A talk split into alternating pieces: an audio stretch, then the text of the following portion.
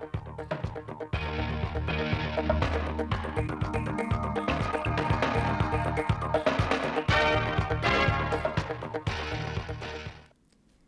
quý vị và các bạn đến với chương trình thời sự phát thanh trực tiếp 17 giờ thứ ba ngày 17 tháng 10 năm 2023 của Đài Phát thanh và Truyền hình Thanh Hóa. Chương trình hôm nay có những nội dung chính sau.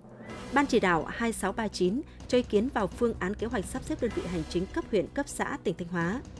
Thanh Hóa thực hiện thành công mục tiêu kép vừa phòng chống dịch Covid-19, vừa phục hồi phát triển kinh tế xã hội. Không ngừng nâng cao hiệu quả công tác kiểm tra giám sát kỷ luật Đảng. Phần tin thời sự quốc tế, Hội đồng Bảo an Liên Hợp Quốc tiếp tục bất đồng về xung đột Hamas-Israel. Xả súng ở thủ đô, Bỉ nâng cảnh báo an ninh lên mức cao nhất. Sau đây là nội dung chi tiết.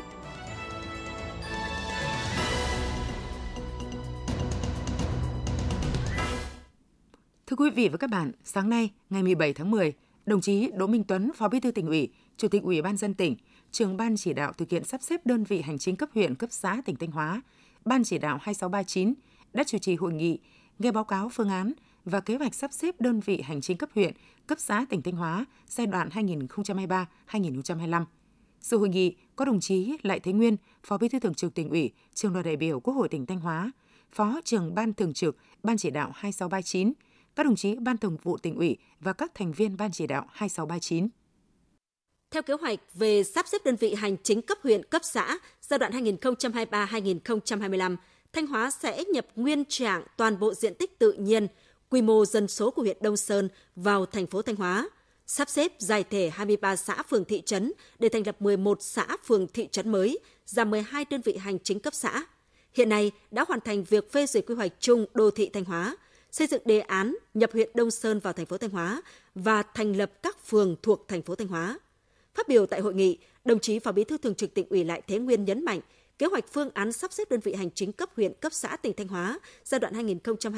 2023-2025 đã đảm bảo theo tinh thần các kết luận, nghị quyết, kế hoạch, chỉ thị của Bộ Chính trị, Ủy ban Thường vụ Quốc hội, Chính phủ và của Ban Thường vụ Tỉnh ủy, Ban chỉ đạo 2639. Kế hoạch phương án đã thể hiện rõ số lượng đơn vị hành chính cấp huyện, cấp xã phải sắp xếp, cũng như cơ sở pháp lý đối với những đơn vị hành chính chưa thực hiện sắp xếp trong giai đoạn này. Đồng chí Phó Bí thư Thường trực Tỉnh ủy cũng đề nghị các sở ngành địa phương liên quan đẩy nhanh tiến độ thực hiện các nhiệm vụ liên quan đến việc nhập huyện Đông Sơn vào thành phố Thanh Hóa, gồm hoàn thiện hồ sơ, trình phê duyệt chương trình phát triển đô thị Thanh Hóa, quy hoạch các phân khu thuộc địa bàn huyện Đông Sơn, đề án phân loại đô thị Thanh Hóa, tỉnh Thanh Hóa đạt tiêu chí đô thị loại 1 và báo cáo đánh giá trình độ phát triển cơ sở hạ tầng khu vực dự kiến thành lập phường.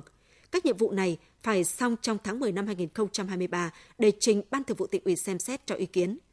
Phát biểu kết luận hội nghị, Chủ tịch Ủy ban nhân dân tỉnh Đỗ Minh Tuấn, Trưởng Ban chỉ đạo 2639 đánh giá cao công tác chuẩn bị, xây dựng phương án tổng thể và lộ trình sắp xếp đơn vị hành chính cấp huyện, cấp xã thuộc tỉnh Thanh Hóa giai đoạn 2023-2025 của cơ quan thường trực Ban chỉ đạo 2639 cũng như các sở ngành, các địa phương liên quan. Chủ tịch Ủy ban nhân dân tỉnh chỉ đạo Sở Nội vụ, cơ quan thường trực Ban chỉ đạo 2639 tiếp thu các ý kiến tại hội nghị, hoàn chỉnh phương án tổng thể và lộ trình sắp xếp đơn vị hành chính cấp huyện, cấp xã giai đoạn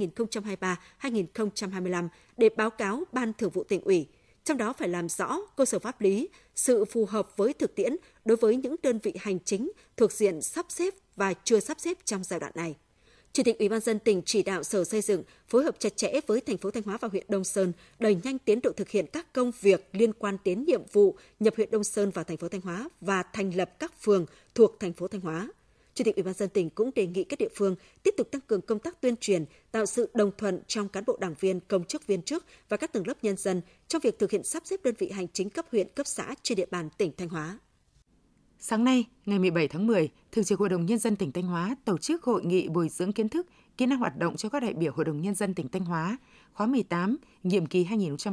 2021-2026. Sự hội nghị có các đồng chí Nguyễn Tuấn Anh, Phó trưởng Ban Thường trực, Ban công tác đại biểu của Quốc hội, các đồng chí Ủy viên Ban Thường vụ Tỉnh ủy, Lê Tiến Lam, Phó Chủ tịch Thường trực Hội đồng Nhân dân tỉnh Thanh Hóa, Lê Quang Hùng, Chủ nhiệm Ủy ban Kiểm tra Tỉnh ủy, Trưởng Ban Kinh tế Ngân sách Hội đồng Nhân dân tỉnh, Nguyễn Quang Hải, Phó Chủ tịch Hội đồng Nhân dân tỉnh. Các đại biểu Hội đồng Nhân dân tỉnh Thanh Hóa khóa 18, nhiệm kỳ 2021-2026 đã được bồi dưỡng các kiến thức, kỹ năng thẩm tra trong lĩnh vực kinh tế ngân sách, kỹ năng tiếp công dân, tiếp xúc cử tri, xử lý đơn thư kiến nghị khiếu nại tố cáo của công dân, kỹ năng thảo luận, tranh luận tại kỳ họp Hội đồng Nhân dân và tổ chức hoạt động giám sát chuyên đề của Hội đồng Nhân dân, Thường trực Hội đồng Nhân dân, các ban của Hội đồng Nhân dân. Hội nghị cũng là dịp để các đại biểu Hội đồng Nhân dân tỉnh trao đổi chia sẻ những kinh nghiệm, cách làm hay sáng tạo trong thực hiện nhiệm vụ của người đại biểu dân cử, những khó khăn vướng mắc trong thực tiễn hoạt động của đại biểu Hội đồng Nhân dân để cùng với các báo cáo viên thảo luận đưa ra giải pháp phù hợp.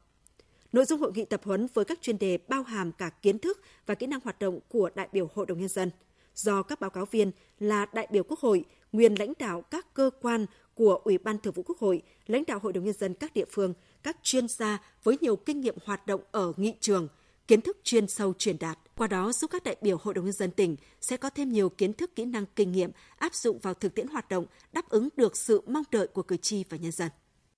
Ủy ban nhân dân tỉnh Thanh Hóa vừa có công văn về việc chấn chỉnh công tác lập, phân bổ kế hoạch đầu tư công hàng năm vốn ngân sách nhà nước.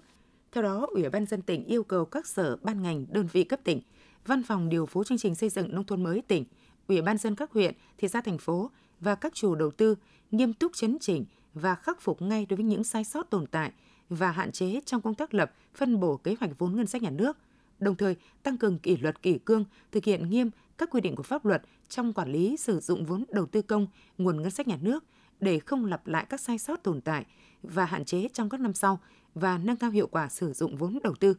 Thực hiện quyết liệt và linh hoạt đồng bộ các giải pháp thúc đẩy giải ngân vốn đầu tư công, đẩy nhanh tiến độ giải phóng mặt bằng, tiến độ chuẩn bị đầu tư, chủ động tháo gỡ khó khăn vướng mắc liên quan đến đất đai, vật liệu xây dựng,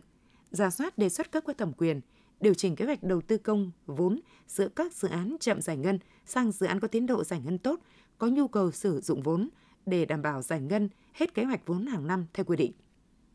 Thưa quý vị và các bạn, bám sát chức năng nhiệm vụ được giao, trong những năm qua, Ủy ban kiểm tra các cấp trên địa bàn tỉnh Thanh Hóa đã tổ chức thực hiện toàn diện nhiệm vụ kiểm tra giám sát kỷ luật Đảng. Kết quả công tác kiểm tra giám sát đã góp phần quan trọng vào việc nâng cao năng lực lãnh đạo, sức chiến đấu, xây dựng tổ chức Đảng trong sạch vững mạnh, lãnh đạo chỉ đạo hoàn thành các nhiệm vụ chính trị ở từng địa phương đơn vị. Phóng viên Lan Phương có bài phản ánh.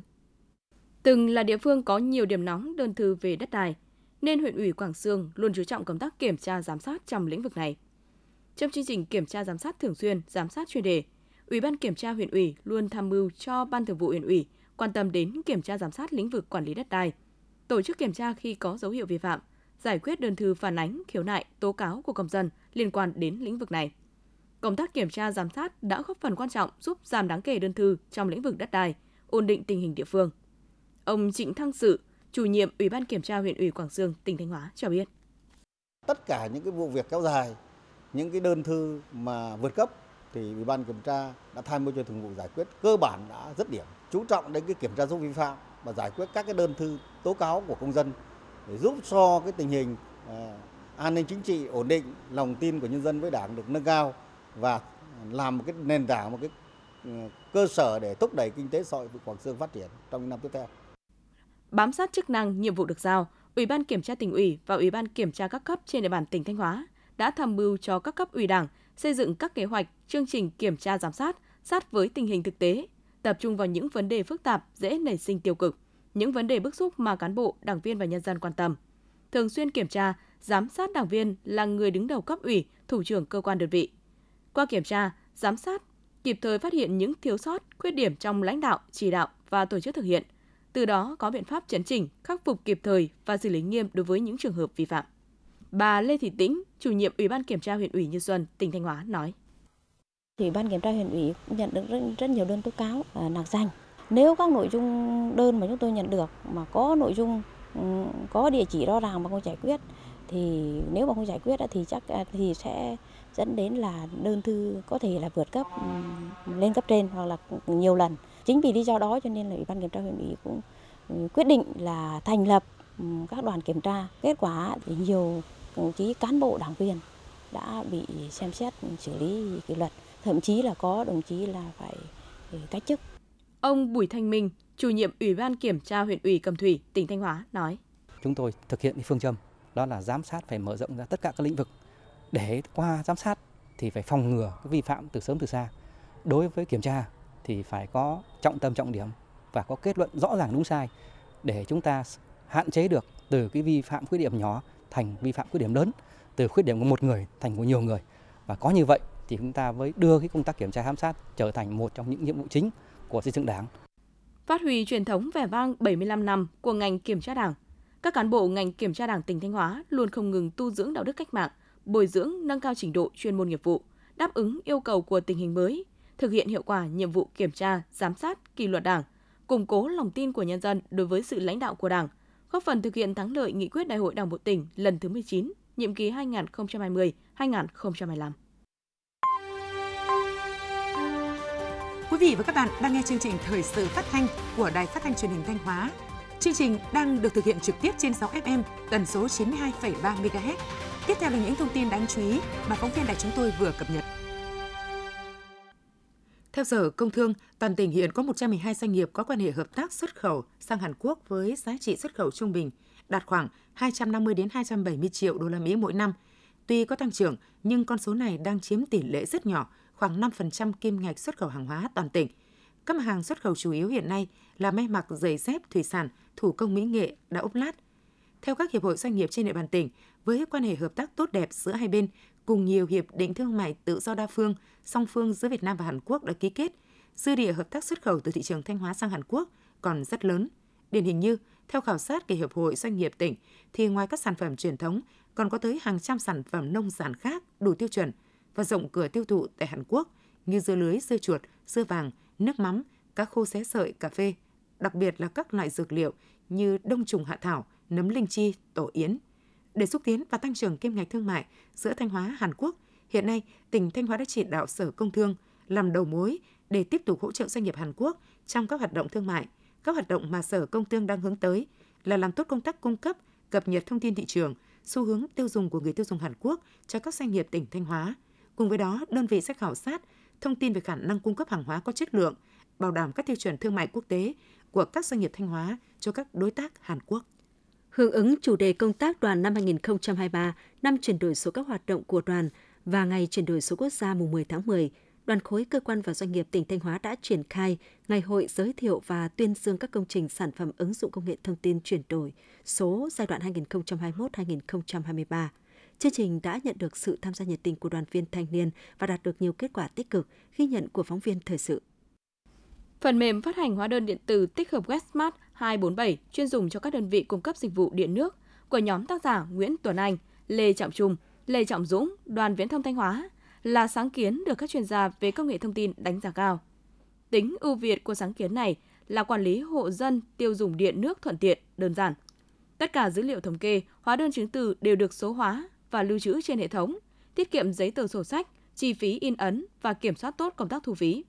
Sáng kiến đã được triển khai rộng rãi, quản lý phục vụ khoảng 130.000 hộ dân. Anh Lê Trọng Trung, Bí thư Đoàn Thanh niên VNPT Thanh Hóa nói: "Đề tài chúng tôi đã vừa thực hiện thành công thời gian vừa qua, đó là cái đề tài mà chúng tôi ứng dụng cái chuyển đổi số trong cái công tác là quản trị cũng như là công tác quản lý khách hàng và phát hành hóa đơn điện tử. Đối với những khách hàng như chúng tôi đã tích hợp như là điện, khách hàng các công hợp tác xã điện này, khách hàng nước Thawaco Thanh Hóa thì đã giúp cho các khách hàng có thể là nâng cao cái hiệu suất làm việc." Sau 2 tháng triển khai ngày hội giới thiệu và tuyên dương các công trình sản phẩm ứng dụng công nghệ thông tin chuyển đổi số giai đoạn 2021-2023, 32 tổ chức cơ sở đoàn trực thuộc Đoàn khối cơ quan và doanh nghiệp tỉnh Thanh Hóa đã gửi tham gia 52 công trình sản phẩm. Đây là những công trình sản phẩm giải pháp đã và đang được ứng dụng trong công tác chuyên môn, sản xuất kinh doanh tại cơ quan đơn vị. Kết quả đã có 20 sản phẩm giải pháp tiêu biểu được Sở Thông tin và Truyền thông tuyên dương khen thưởng. Anh Nguyễn Hữu Thắng, Đoàn trường Cao đẳng Công nghiệp Thanh Hóa nói: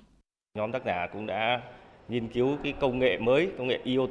để ứng dụng vào cái việc dạy học cho cái trình độ cao đẳng nghề, và cũng dựa trên cái công nghệ này thì cũng đã xây dựng để ứng dụng cho một số cái nhà máy xí nghiệp công nghiệp, là mong muốn là dựa trên cái mô hình này thì có thể đào tạo cho cái sinh viên của nghề điện công nghiệp ra trường có công ăn việc làm ổn định. Và cái thứ hai ấy, là ứng dụng cái công nghệ mới này để nhằm mục đích là tự động hóa các nhà máy xí nghiệp công nghiệp." Chị Nguyễn Thị Mai, Phó Bí thư Đoàn khối cơ quan và doanh nghiệp tỉnh Thanh Hóa cho biết thêm: "Đã phát huy vai trò của đoàn viên thanh niên trong nghiên cứu khoa học, tăng cường cái vai trò của tổ chức đoàn, đặc biệt là cái đội ngũ cán bộ đoàn chủ chốt trong việc tham mưu, đề xuất thực hiện các ý tưởng, các cái đề tài nghiên cứu khoa học có tính thực thi cao trong đời sống và trong thực tế. Và cái thứ hai đấy là yêu cầu các cơ sở đoàn tiếp tục triển khai tốt cái phong trào sáng tạo trẻ, phong trào nghiên cứu khoa học, phong trào phát huy sáng kiến, cải tiến kỹ thuật trong sản xuất kinh doanh.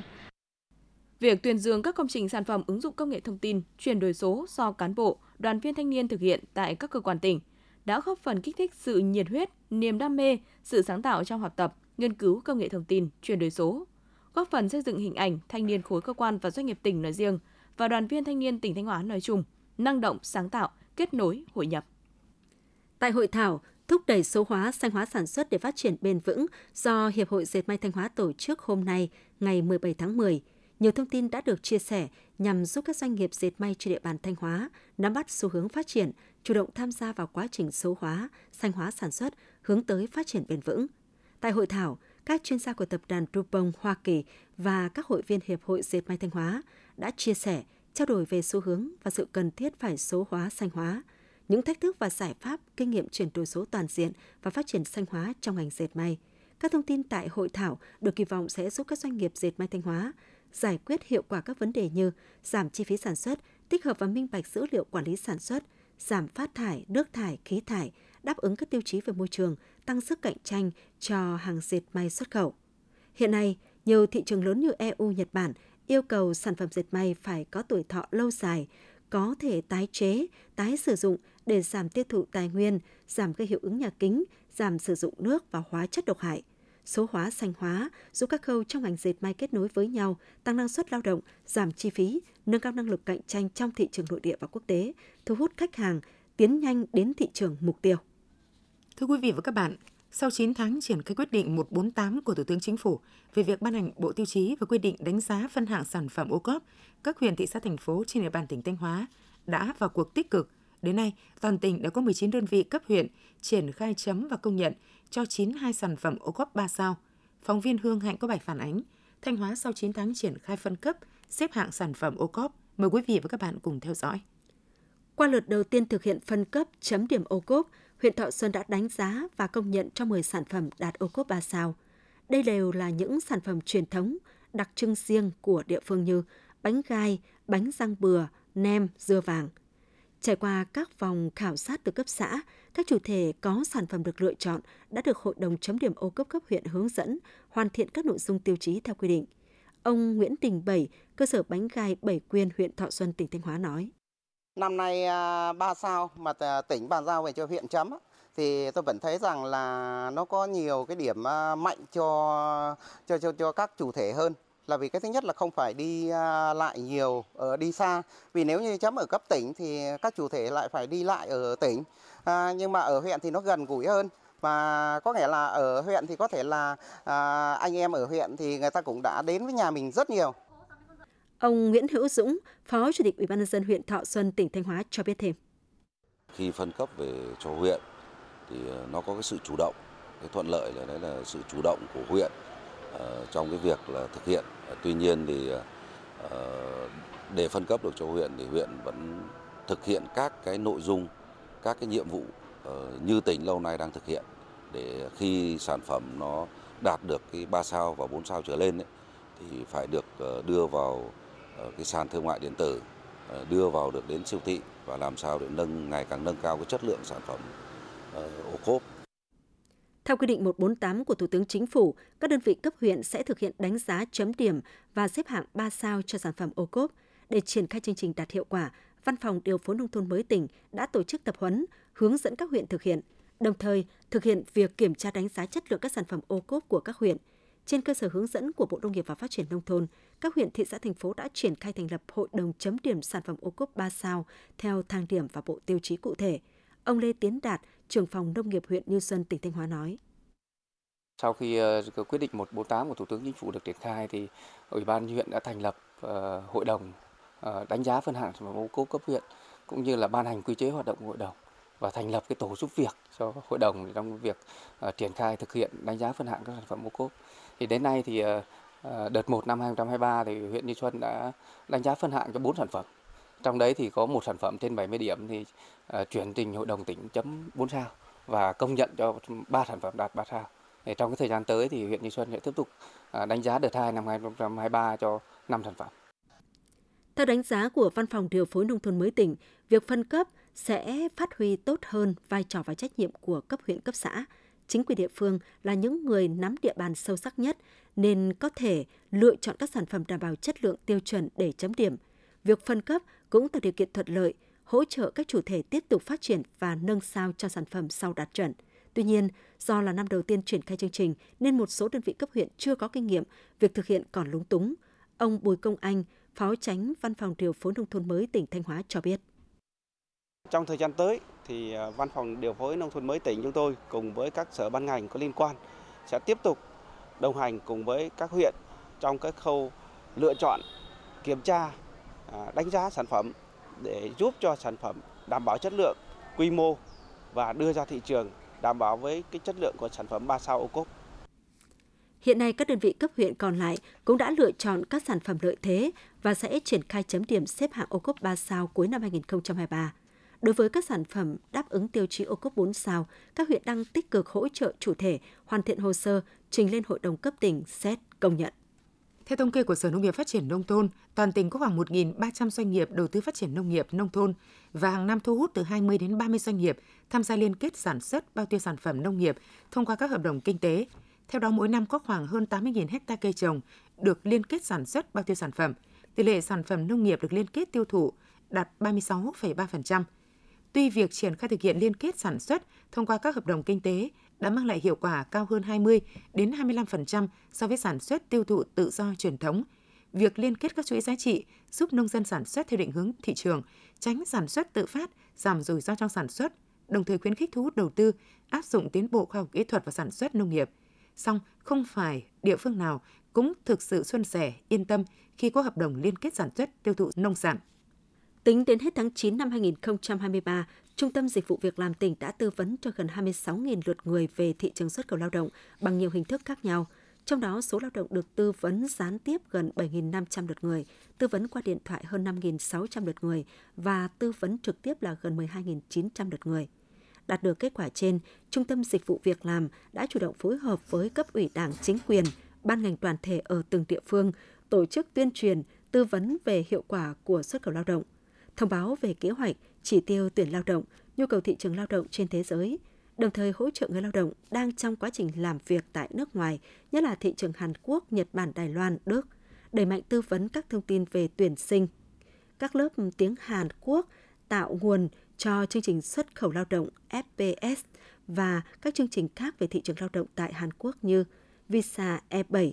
D46, kiểm tra và thẩm định các đơn hàng xuất khẩu lao động và tư cách pháp nhân của các doanh nghiệp được cấp phép đưa người lao động đi làm việc có thời hạn ở nước ngoài. Qua đó giúp người lao động kịp thời nắm bắt được chủ trương của Đảng, Nhà nước, được trực tiếp giải đáp những điều còn vướng mắc khi tham gia xuất khẩu lao động, xóa bỏ tâm lý hoang mang trước những thông tin sai lệch không chính thống về xuất khẩu lao động.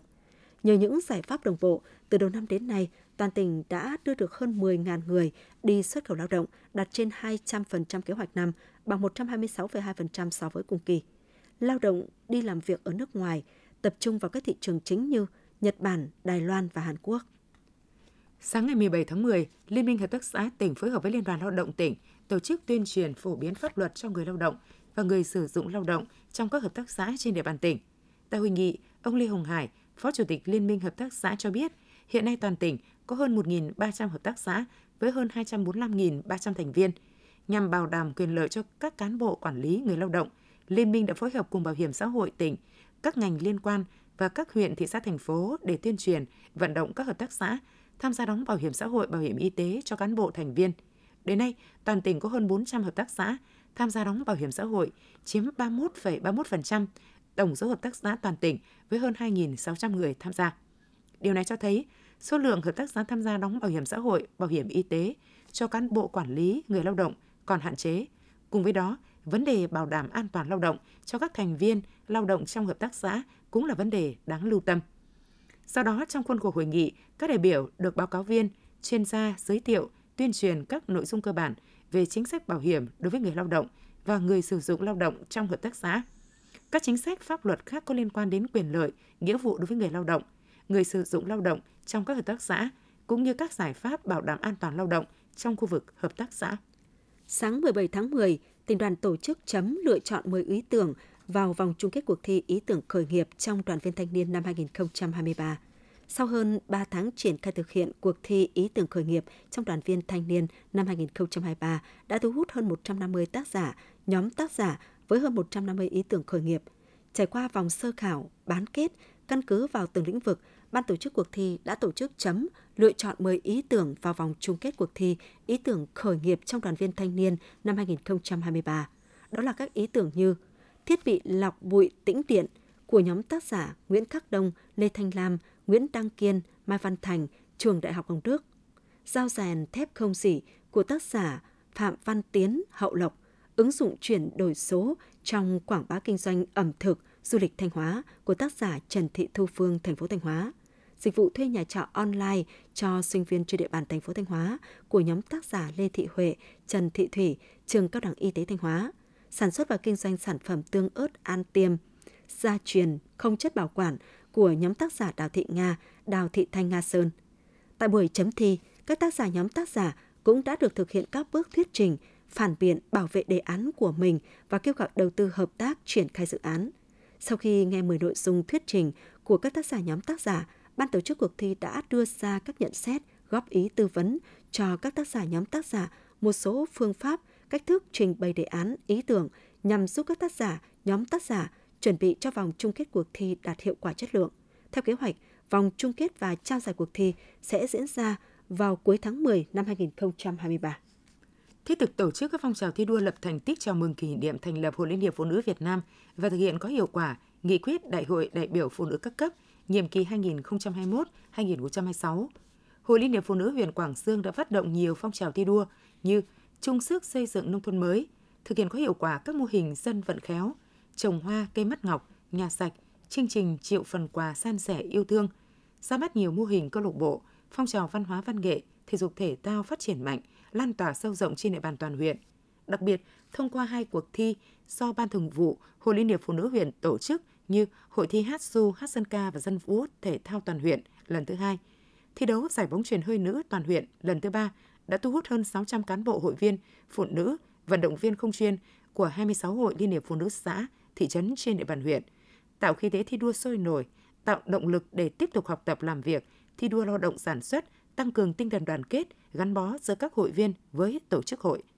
Để chủ động phòng ngừa, đấu tranh phòng chống tội phạm và các hành vi vi phạm trên lĩnh vực môi trường, thời gian qua lực lượng cảnh sát môi trường công an tỉnh đã tăng cường công tác kiểm tra, giám sát và kiên quyết xử lý những trường hợp vi phạm các quy định của pháp luật. Theo đó, lực lượng cảnh sát môi trường đã phối hợp với các ngành chức năng làm tốt công tác tuyên truyền, giáo dục nâng cao nhận thức và ý thức trách nhiệm của cán bộ, đảng viên, nhân dân đối với công tác bảo vệ môi trường. Lực lượng cảnh sát môi trường và công an các huyện, thị xã, thành phố đã triển khai đồng bộ các biện pháp nghiệp vụ, tiến hành rà soát, nắm chắc tình hình, chủ động phòng ngừa, phát hiện và đấu tranh xử lý nghiêm các hành vi vi phạm pháp luật về môi trường. Trong đó tập trung vào các lĩnh vực, đối tượng, địa bàn trọng điểm như lĩnh vực vệ sinh an toàn thực phẩm trong sản xuất kinh doanh, chế biến và trong nông nghiệp. Trong xử lý chất thải, năm 2022 và 9 tháng năm 2023, lực lượng cảnh sát môi trường công an tỉnh đã phối hợp với các lực lượng chức năng kiểm tra, phát hiện gần 800 vụ vi phạm trên các lĩnh vực bảo vệ môi trường, hoàn thiện hồ sơ, khởi tố 19 vụ, xử phạt vi phạm hành chính hơn 760 vụ với số tiền trên 15 tỷ đồng. Tranh tài từ ngày 13 tháng 10 ở 2 nội dung vật tự do nam và vật tự do nữ, các đô vật Thanh Hóa đã giữ vững được ngôi thứ 3 toàn đoàn. Nội dung vật tự do nữ với thành tích 2 huy chương vàng, 2 huy chương bạc và 3 huy chương đồng. Ở ngày thi đấu cuối, vận động viên chủ lực Đặng Thị Linh khẳng định vị thế với tấm huy chương vàng ở hạng cân 76kg. Trước đó, Nguyễn Thị Ánh hạng cân 55kg cũng đã thể hiện sự tiến bộ khi có lần đầu tiên giành huy chương vàng ở giải vô địch quốc gia. 2 vận động viên giành huy chương bạc cho Thanh Hóa là Phạm Thị Thúy Hà hạng cân 62kg và Dương Thị Nga hạng cân 46kg. Vũ Thị Hạnh, Lê Thị Mỹ Dung và Lê Thị Nhung là những vận động viên mang về 3 tấm huy chương đồng cho bộ môn vật. Ở nội dung vật tự do nam, Trịnh Văn Long là cái tên mang về thành tích duy nhất khi giành huy chương bạc ở hạng cân 79kg. Một điều tiếc nuối cho bộ môn vật ở giải đấu năm nay là các nhân tố trẻ chưa thể hiện được sự bứt phá để giành thành tích ở giải đấu quan trọng nhất trong năm. Giải vô địch vật cổ điển, vật tự do toàn quốc là sự kiện thể thao được Tổng cục Thể dục Thể thao tổ chức hàng năm nhằm đánh giá chất lượng công tác đào tạo huấn luyện vận động viên của các tỉnh, thành ngành. Là dịp để các vận động viên trẻ thi đấu cọ sát, giao lưu học hỏi, tích lũy kinh nghiệm, nâng cao thành tích thi đấu, đồng thời giúp các cơ quan chuyên môn rà soát lực lượng để tuyển chọn vận động viên xuất sắc, bổ sung vào đội tuyển quốc gia. Thông tin vừa rồi cũng đã kết thúc phần tin thời sự trong tỉnh của Đài Phát thanh Truyền hình Thanh Hóa. Tiếp ngay sau đây là phần tin thời sự quốc tế.